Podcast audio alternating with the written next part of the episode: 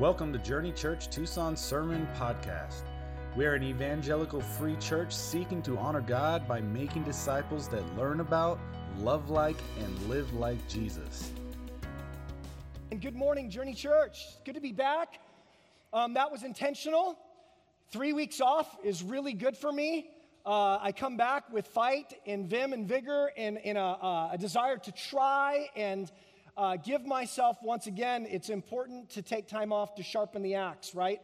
Otherwise, it's really hard to cut the trees down. So, some time off now. I will also say this I only, I only meant to miss last Sunday, but I actually missed the Sunday before because my mother had a stroke.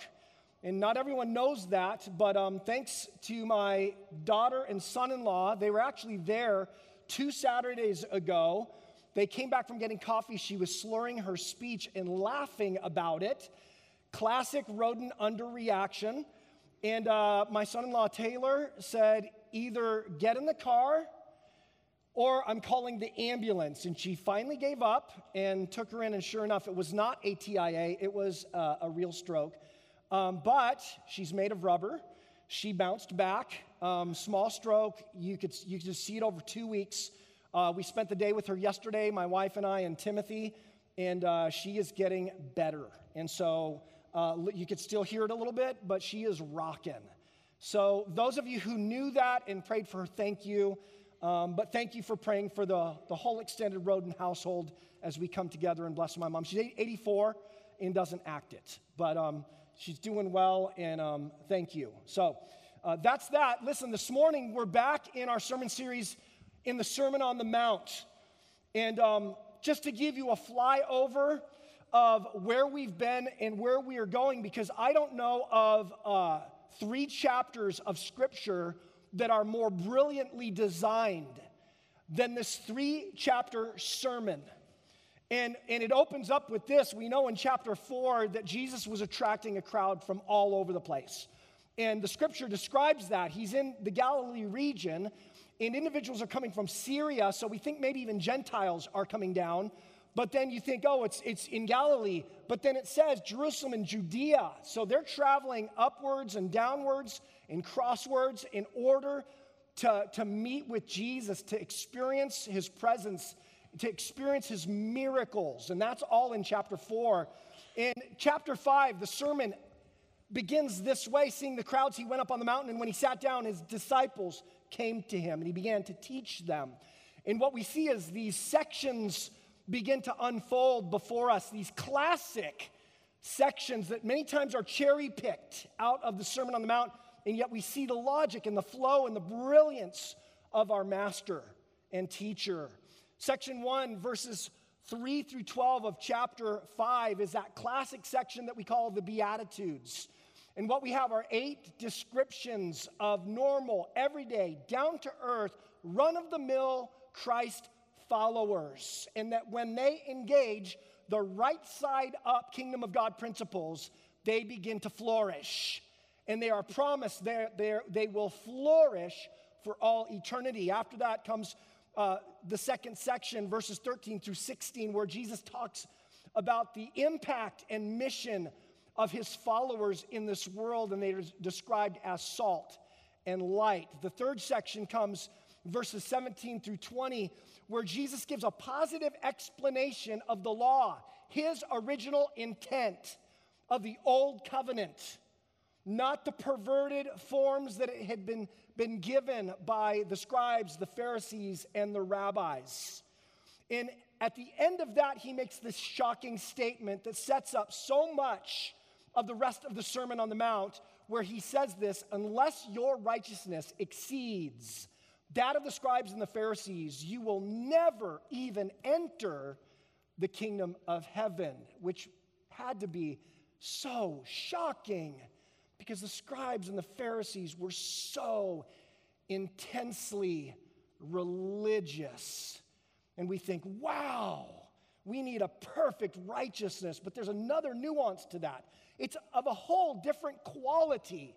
There was something amiss in the Pharisees' righteousness that he was going to correct. And lo and behold, the next six sections in section four were six corrective illustrations or examples pulled from the Old Covenant and from the traditions, where Jesus describes what this righteousness that exceeds that of the, the scribes and the Pharisees, what it would look like in issues such as anger and murder, lust, adultery, divorce, deception, manipulation, hatred, and revenge. Each time taking on the popular teaching of the day, the ways that the law of God had been tortured, redefined, and then lived out as if that was the right way to do it. Now, at the end of this, and Pastor Tyler last week uh, mentioned this and talked about it, but Jesus makes a similar mic drop statement, similar to that of, unless your righteousness exceeds that of the scribes and the Pharisees, you will never enter the kingdom of God. That on the other side of those six illustrations, he says this show stopping statement in chapter 5, verse 48 You therefore must be perfect as your heavenly Father is perfect. And you go, We're done. No one can be a Christian. I'm done. I am unworthy. I can't do that. But here's the, the, the, joy of that is that the word doesn't mean that you are sinless and perfect yet. The invitation is to maturity. See, the word in the Greek is telos. If you know the word teleology, it has the idea of, of all the parts and pieces being well designed and fitting together in a comprehensive whole that has integrity. It makes sense, there's no hypocrisy to it. It's robust design, well designed and complete. And the call is to this kind of telos, a maturity to grow up, that it would be holistic. There's nothing in your life that is outside of this design, and that this design would come to completion. Now, let me just tell you, I got to be honest. There are times when I choose sermon series because I need them. In fact, I would say most of the time because I'm you. And so this was my year of spiritual formation and going, you know what? I'm 53. If I believe my two oldest sisters, they led me to Jesus at two and a half years old. That means for 50 years I've been trying to work out that which He worked in. I'm trying to become more like Him because He saved me from my sin. But as I look at my life at age 53, I go, it's not good enough. I'm not there yet. I'm frustrated. I'm hungering and thirsting after righteousness. I still bloat, I still mess up. I'm the poor in spirit. I mourn it. If you want to level a charge against me, I might just agree with you. That's called meekness. And just go, guilty as charged. I got nothing. I'm still on that journey, but I'm desperate. Are you? See, I don't want to die a jerk. I want to die like Jesus. I want to die telos. How about you? Because I think that's the Sermon on the Mount. I think that's the groaning in the spirit. The way I treat my wife, the way I deal with my finances, the way I give, the way I serve, the way I preach, the way I, I, I meet with people, both saved and unsaved. My private world, my thought life, I want to be telos. I want to be like Jesus. I want to grow up. We are to grow up and be like the Father in all these things. And that's what it means to possess a righteousness that exceeds that of the scribes and the Pharisees. Well, we come to a new section in the Sermon on the Mount that hinges on this verse.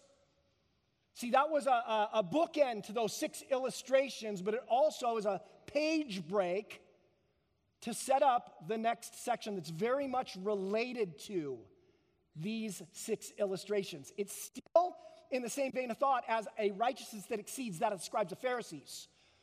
So they're going to be compared and contrasted once again.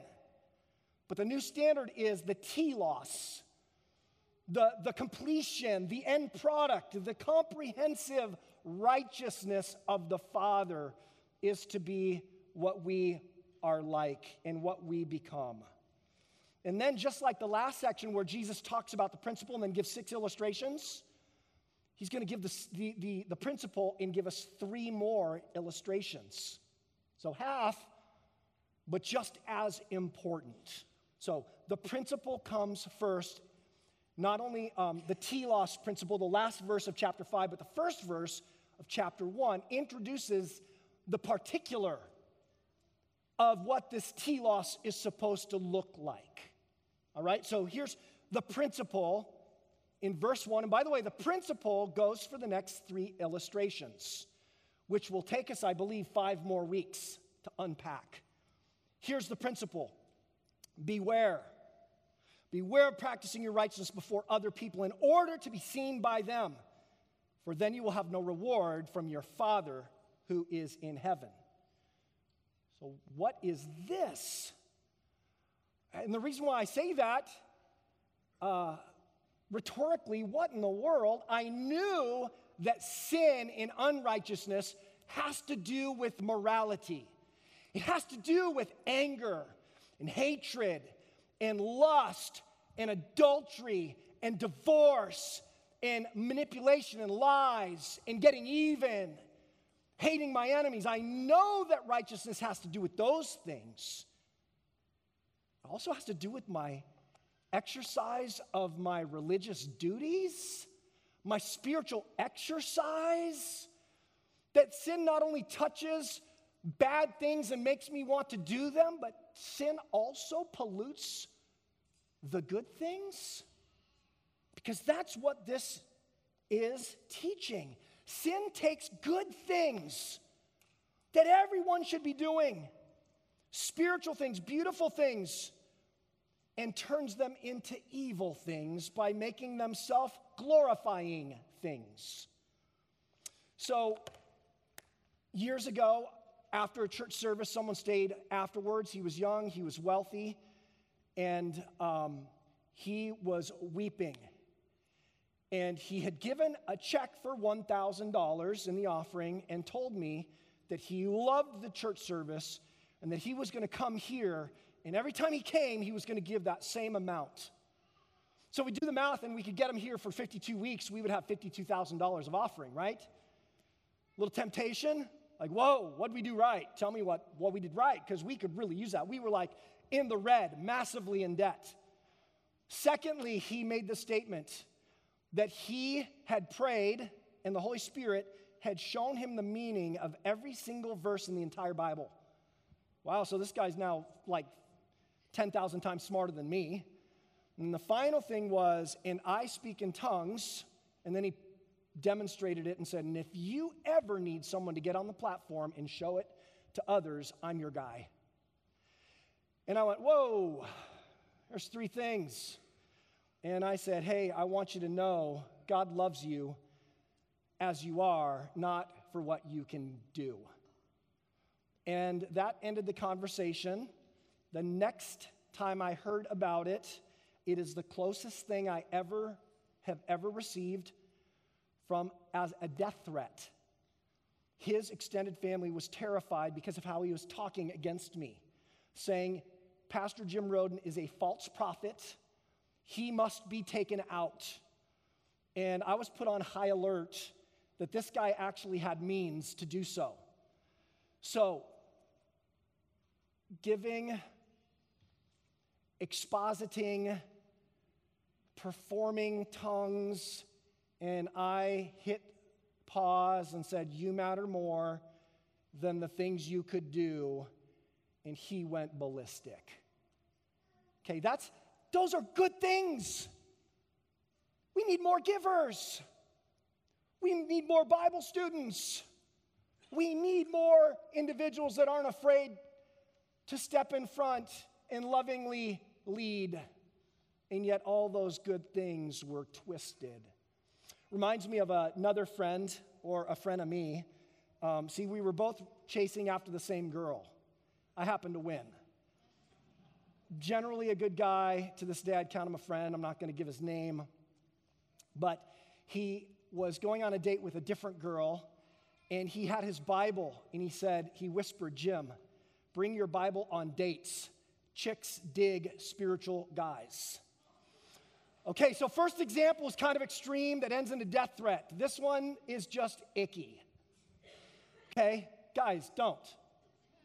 Be real. Be you. Right where you're at. If the Bible comes into play and you're going to read it and that's what you do, do that. But not for an image, not to win or trick the girl. Because if she says yes and you marry her, you're going to have a lifetime that your integrity is not going to match up with, with your uh, dating practices. And so, just a word of encouragement. The, the, the point is this sin takes good things and makes them icky things. Augustine of Hippo said it like this The love of honor is the deadly bane of true piety. Other vices bring forth evil works, but this brings forth good works in an evil way. And both matter. Yeah. See, sin deceives and pollutes on the level of the motives. And our, our principle for today and the principle that will be carried into the following weeks is this a bottom line that will continue forward is that a righteousness that exceeds, and we could actually supply, we could add an and, or we could take that out and say a righteousness that is telos a righteousness that exceeds or a righteousness that is telos. T E L O S would be a, a um, phonetic way to, to say that. A righteousness that exceeds or is telos is a righteousness that lives for an audience of one. Now, who in here can say, yeah, that's me all the time? I live for an audience of one all the time. This morning, we are going to allow Jesus to hold up the mirror. And I'm not sure we're all going to like what we see in it. So, could we stop and just pray for receptive hearts? Lord Jesus, in the end, we agree with you, not our self defensiveness, self righteousness, or saying, Yeah, I'm a good person. We're going to get caught any number of ways. But Lord, give us hearts of humility uh, that celebrate grace that you will love us in spite of ourselves. We're not there yet. We're not to the end product. We're not mature. We're not perfect yet.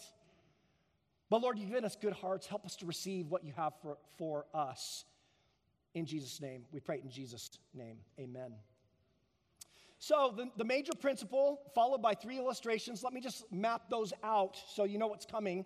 Uh, the first is almsgiving that we're talking about today. The second is prayer that we begin next week and we'll go for three weeks. And then the final one is fasting.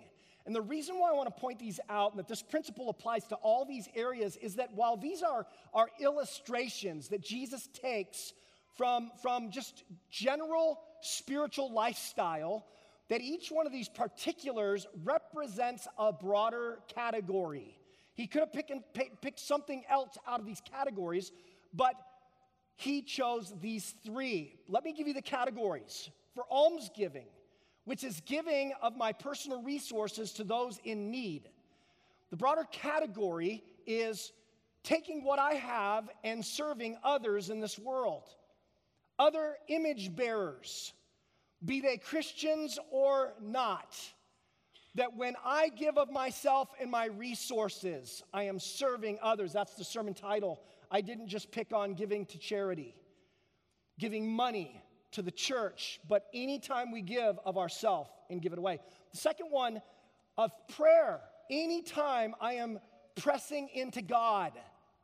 So this could be our morning Bible reading plan, which I highly recommend and prescribe if you're going to be a follower of Jesus, that you need at least five out of seven days per week where you are allowing God's word to come into your eyes and ears and you're pursuing the heart of Christ by allowing the scriptures to wash you. You're praying it back, you're listening, you're journaling, you're listening to music, you're memorizing scripture. This is pressing into intimacy with God. So, first one, serving others, intimacy with God. And then the final one of fasting is anytime we're subduing the flesh.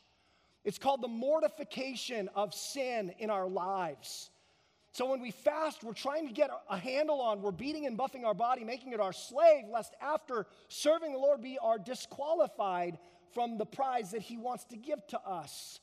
And so we've got to take measures to, in a lot of uh, the last six illustrations was about subduing the flesh, self denial, self sacrifice. So there they are, the big categories. And here's the deal anything you could do in this lifetime of, of substance and that matters.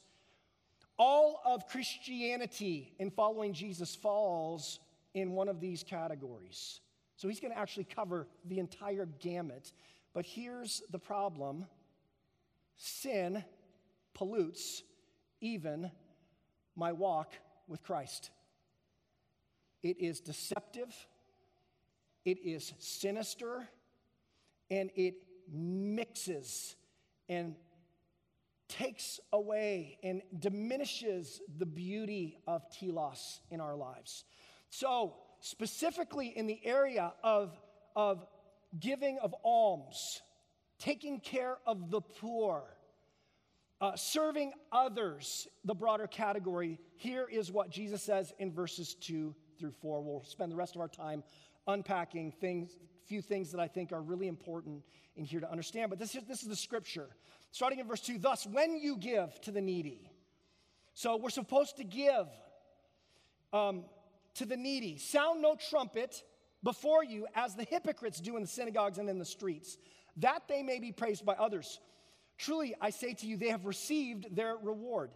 But when you give to the needy, do not let your left hand know what your right hand is doing, so that your giving may be in secret, and your Father who sees in secret will reward you.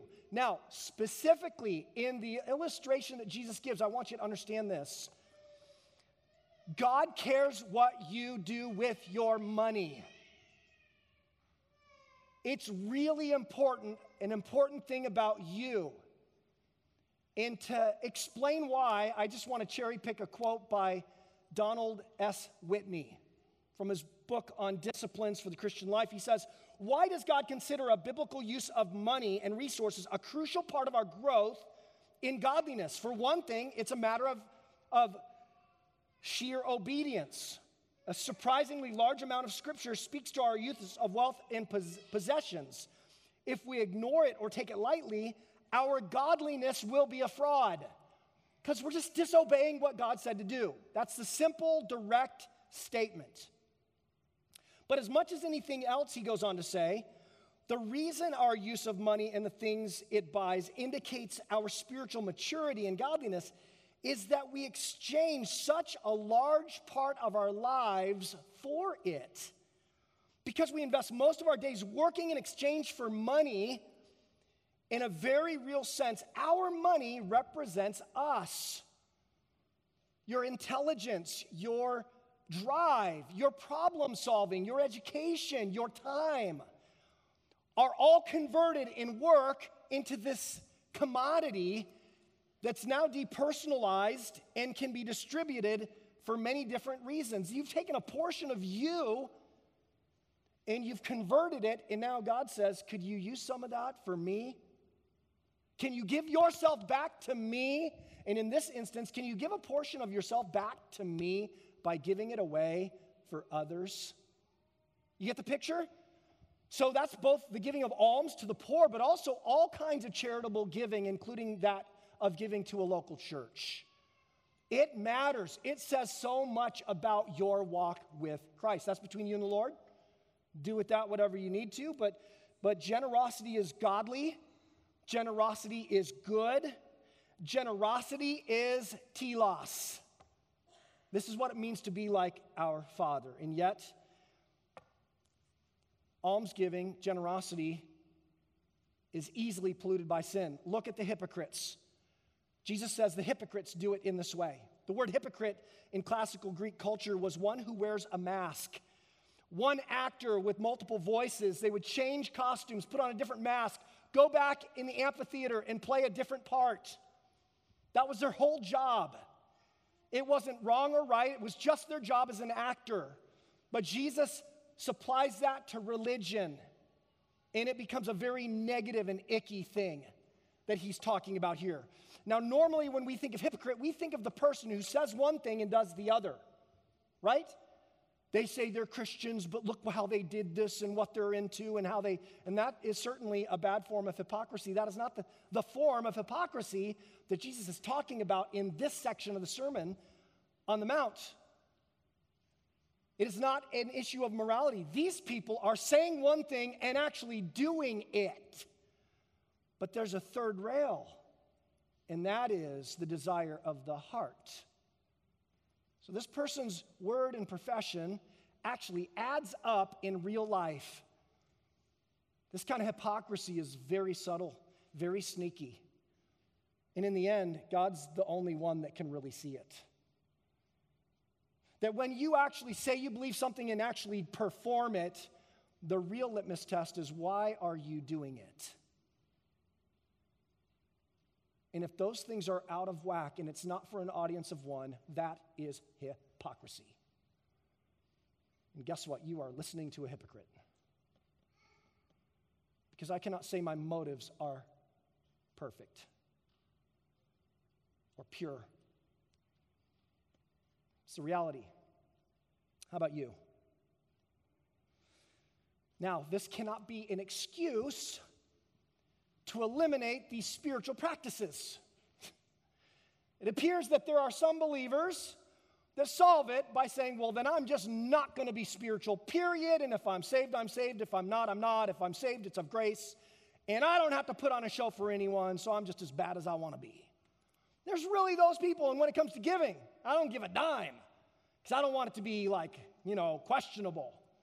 Can I just remind you, this has come from the basketball world. I don't know who said this, but you miss 100% of the shots you don't take. Right? You've heard that? You miss 100% of the shots you don't take. And guess what? Not giving is worse than giving and having a bad motive. You can't give with a good motive you, unless you try to give. And it might have a bad motive. So you miss 100% of those shots.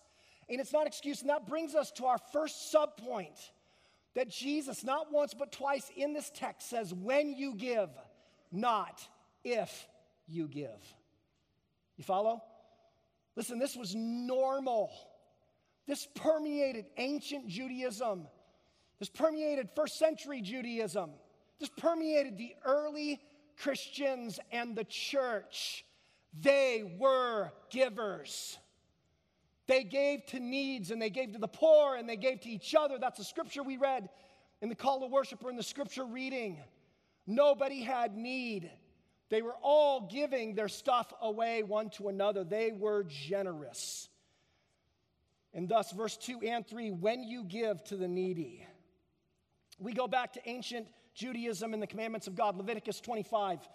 If your brother becomes poor and cannot maintain himself, with you. You shall support him as though he were a stranger and a sojourner. Another commandment was so, sojourners. Man, take them into your house and provide for them while they're sojourning. Take good care of the foreigner. Don't play racism. Take them in. And now, here, the Lord is saying if your brother becomes poor, treat him like that.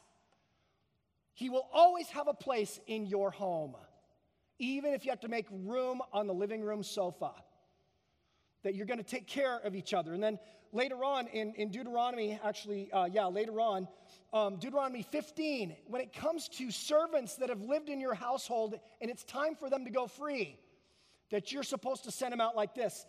Uh, when you let him go free from you, you shall not let him go empty handed. You shall furnish him liberally out of your flock, out of your threshing floor, and out of your winepress. As the Lord your God has blessed you, you shall give to him.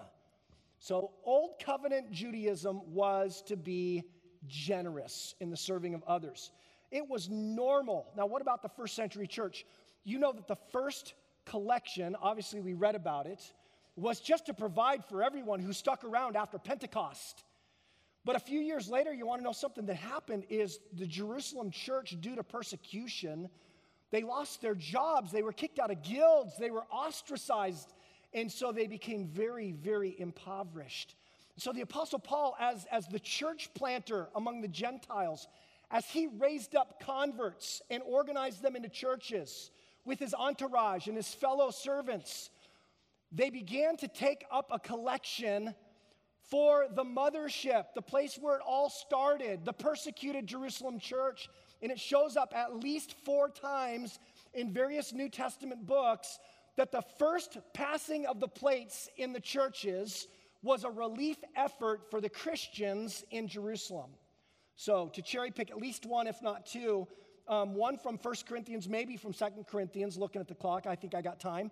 We see that the Apostle Paul is teaching on this and saying, Thank you, and make sure you get this done because it was expected when you give, not if you give. He says in 1 Corinthians 16, Now concerning the collection for the saints, as I directed the churches of Galatia, so you also are to do. So, Galatia and Corinth. On the first day of the week, each of you is to put something aside and store it up as he may prosper, so that there will be no collecting when I come. Get it done, have it in a big check, and we're gonna, I'm gonna take it over to Jerusalem. They didn't have checks, I know. But it was going to be already collected. They're not gonna wait for that day and do a love offering one time. Make sure you're stacking this up. And then in his second letter, he says this in chapter 8 We want you to know, brothers, about the grace of God that has been given among the churches of Macedonia. So Galatia is being, being honored in the first letter. Now all of the Macedonian churches are being honored. And he says, For in a severe test of affliction, their abundance of joy and their extreme poverty have overflowed in a wealth of generosity on their part. So these were not wealthy Gentiles. These were impoverished Gentiles. So, generosity, almsgiving, is not a rich man's sport, it is for everyone, as it was done in Macedonia. Verse 3 of 2 Corinthians 8 For they gave according to their means, as I can testify, and beyond their means, of their own accord begging us earnestly for the favor of taking part in the relief of the saints. And this, not as we expected, but they gave themselves first to the Lord and then to the will of God to us. So that's just like amazing, like Old Covenant, first century Christians, generosity, almsgiving, uh, serving others was everywhere. It was normal. It is a when, not an if. Now, some good news religious people differentiated from non religious people. This was a study done by uh, a man named Arthur C. Brooks in a book called Who Really Cares? This is 10 years, 12 year old information.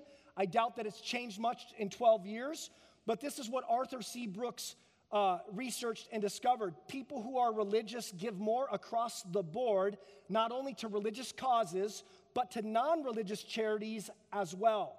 People who worship every week are going to now be delineated by those who show up twice a year. This is what he says. Those who worship nearly every week give away three and a half times more money each year than people who go once or twice a year. And then he says, charity isn't just a rich man's activity. Listen to this the working poor give a greater portion of their income than the middle or upper classes. Wow. Now that's 12 year old information. I went and curated a few more stats current. And this is what we learned. This is a good, good news, bad news. Good news first 77% of tithers, you know, that means they, they get to a 10% line. Tither. That's all it means. 10. Tithe, 10. 10% of their income. 70% of them don't stop at the tithe, they go to 11 to 20%. So once they hit 10, they get really generous. Why? Because it's fun and it's blessed, it's joyful. Here's another bit of good news from this year more millennial and Gen Z donors are giving than ever before. Gen Zers, let's hear it. Woo! Here's the bad news members, church members, 75 to 90% don't even reach the tithe.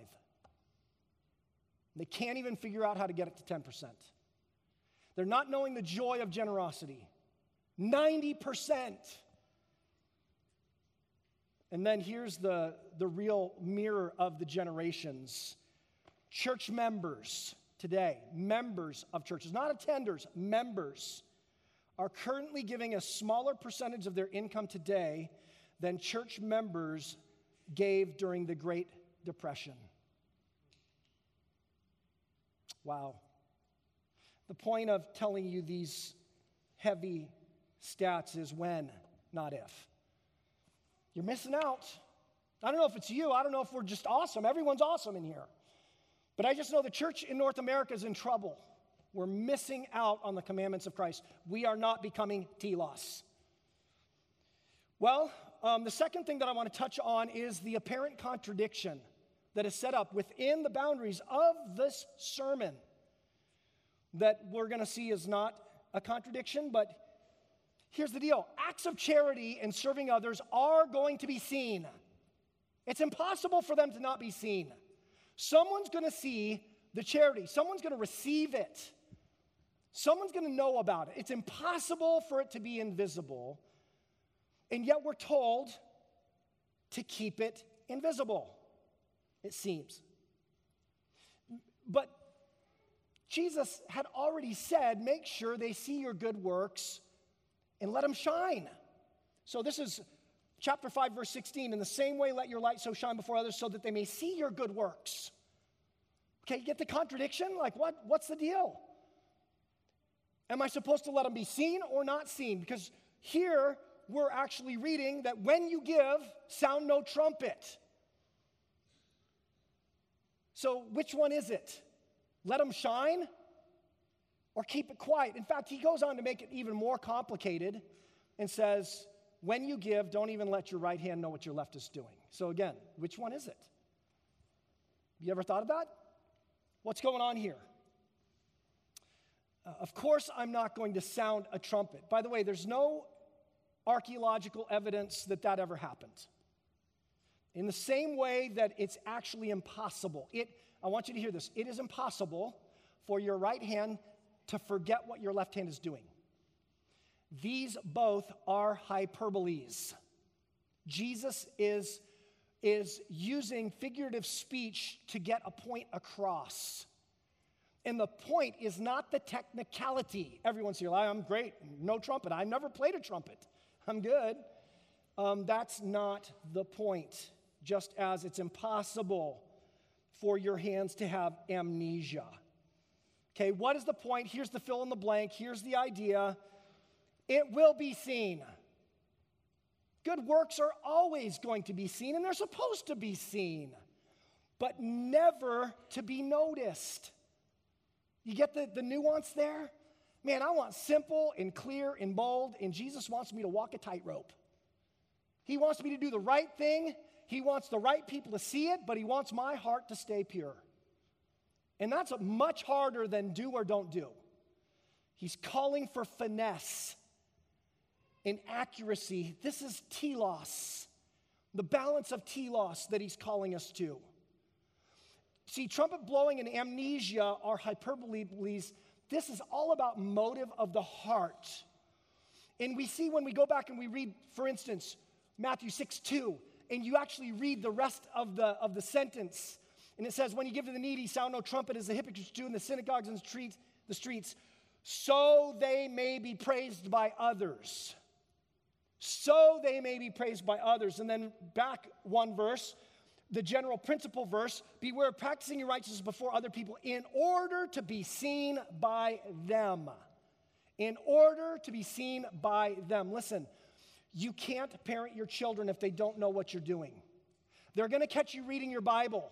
They're to find out that as a family, you gave money to the church. That's how you train them. That's how you make disciples. And you go, oh no, they're to know the right hand and the left hand. You go overboard. That's not what Jesus meant. It's not like that's even possible. The point is that the motive of your heart is pure. I'm doing this for an audience of one. I'm walking this finesse tightrope of, of my practice and my generosity and my motives. I'm not announcing it to, to others. I'm not even announcing it to myself, is the picture. I'm doing it, but I'm doing it out of a heart that just loves my God. I'm playing to an audience of one. And in fact, when we bring this back, to the verse that I set up the artificial tension with, Matthew 5 16, when he says, In the same way, let your light so shine before others, you go, Oh, hypocrisy. Oh, right hand's gonna know. Oh, you're announcing it. No, look what he says so that they may see your good works and give glory to your Father. They've got to see your good works. They've got to see our good works. But on our part, we easily just maneuver out of the way and we pass the glory on. It's all about the heart, not about the technicality. So, of course, don't announce it. Of course, don't even keep track of it and count it up in your mind. Am I a good person? Ooh, I gave 12% last year. That's the point. Walk away. In humility, do what's right. Give glory to the Father and let it rest. Martyn Lloyd-Jones says this The Christian is to live in such a way that men looking at him and seeing the quality of life will glorify God. He must always remember at the same time that he is not to do the things in order that he may attract attention to himself, but must not, he must not desire to be seen of men. He is never to be self conscious. Good deeds are to be seen, but they are never to draw attention to self. By the way, I can prove this from the ancient church. Scripture that we uh, read earlier on and two chapters later. Uh, there was a man named Joseph, and he sold a piece of land. And uh, this is after uh, the book of Acts describes how people were doing this and bringing the, the proceeds and laying them publicly at the apostles' feet. So, church services were not even a private plate passing. They were walking down, and the apostles sitting up front, and they were putting the gifts in front of the apostles. And Everyone saw it. And two people saw Joseph sell a piece of land and give 100% of the proceeds. By the way, out of that, he got a nickname. What was the nickname? Barnabas, son of encouragement. They go, Ooh, that guy, kind of got famous being so generous. So they went out and sold a piece of land, and they only brought part of the proceeds that would have been okay. But what we discover in the scripture is they made it look like they gave all of the money when they held back some. What were their names? Ananias and Sapphira. It was not that they held back some, it's that they made it look like all. And because of that, God gave a one time illustration in the scripture for us. He killed them. They were not being telos. He loves them, but he killed them. Like, don't do this. I, he gave them life. He's allowed to take it. He killed them. The picture is that it was public. Right hands and left hands knew what was going on. The heart was wrong. Barnabas was right. He didn't care. People saw it and go, that's a good dude. We should be more like him. And, and Barnabas was like, what? I, I don't know what I'm doing. Just love God. He's self unaware, and just giving. That's the picture. But then these other rascals are like, bring your Bible on a date. Chicks dig. Right? See, it was image. It was icky. And God says, I need to make an example here. And that's our example. Dallas Willard in Divine Conspiracy says, Their deeds are in secret no matter who is watching. For they are so absorbed in the love of God and of those around them, they hardly notice their own deed and they rarely remember it. Amen? Wouldn't that be so cool to be there? That would be telos, like the Father. Here's the final thing, in the final warning we will be rewarded. No matter what, we will be rewarded for our giving, but only with what we actually wanted. The motives of the heart are clear before God, and he goes, If that's what you want, that is what you will get. But that is all you will get. So we will either get the praise of man, men or we will get the audience of one. We cannot stop people from noticing true righteousness. God watches it all and he knows the heart. Sometimes giving and serving will result in praise, sometimes in persecution. Remember back to chapter 5, right? They're going to hate us because of this goodness. So you don't know if you get praise or persecution. Will you do it anyway? Because you're playing to an audience of one? The motive, however, of why we're doing it is going to determine the reward. What do you want? What do you want? Do you want to be recognized? Do you want to be thanked? Do you want a plaque? Do you want a building na- named after you? Or do you want the applause of heaven?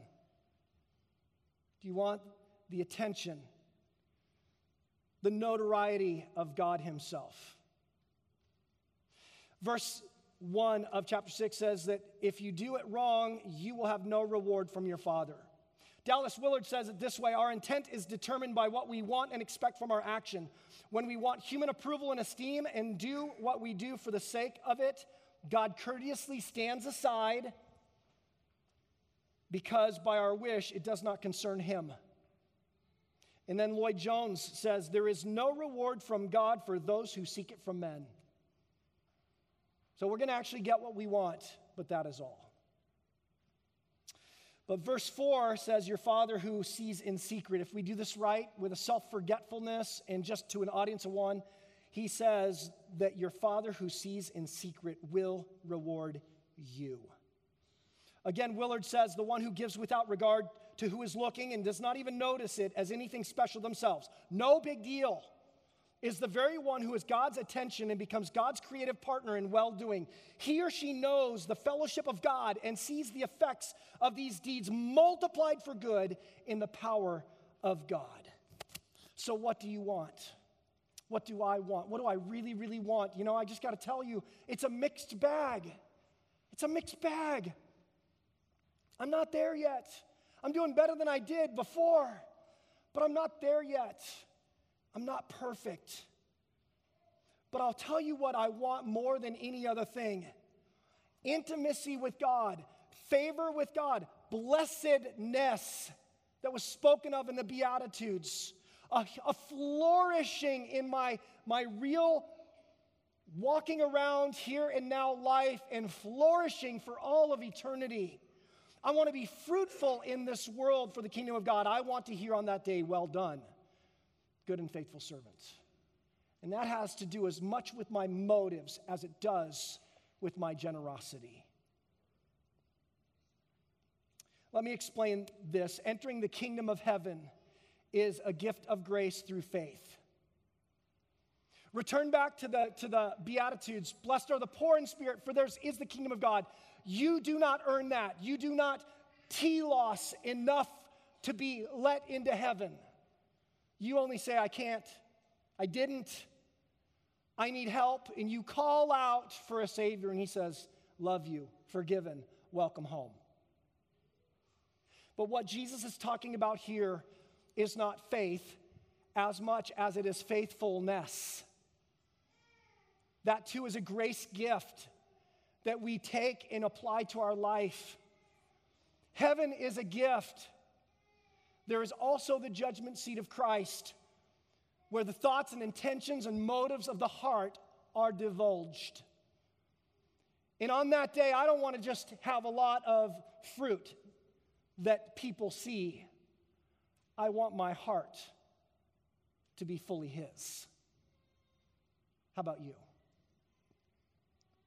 A righteousness that exceeds, a righteousness that is telos, is a righteousness that lives for an audience of one. This morning, are you in the kingdom of heaven?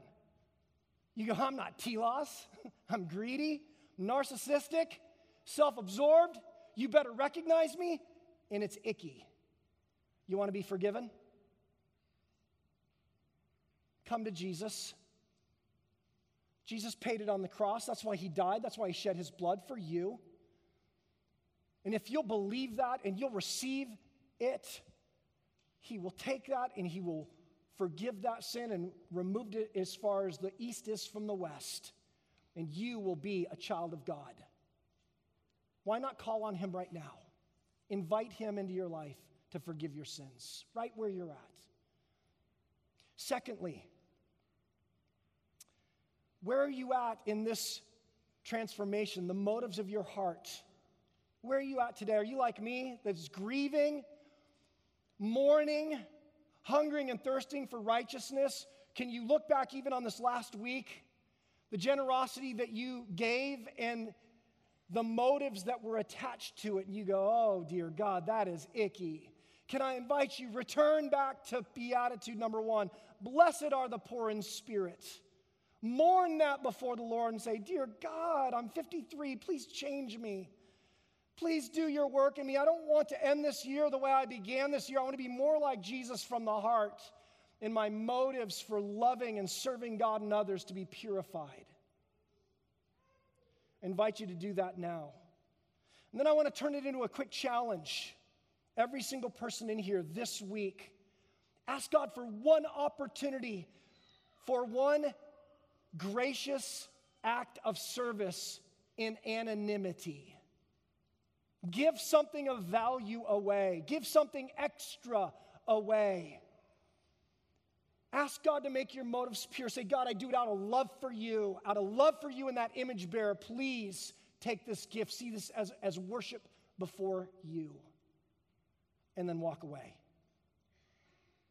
Ask Him to open your eyes. God, where would that be? Maybe you already know what it is. That you put it on your calendar. I'm going to do that this week. And then finally, Journey Church. What if we were this kind of church every week? You go, what's the power of one? One kind act, one generous good deed with pure motives. What about 177 of us? What would that do in this community? It would be a city shining on a hill that all people would know Jesus. Let's be that church. Amen. Father, thank you so much. We're here. We're asking you that you would forgive our sins. Thank you, Jesus, for taking them on yourself and dying on the cross for us.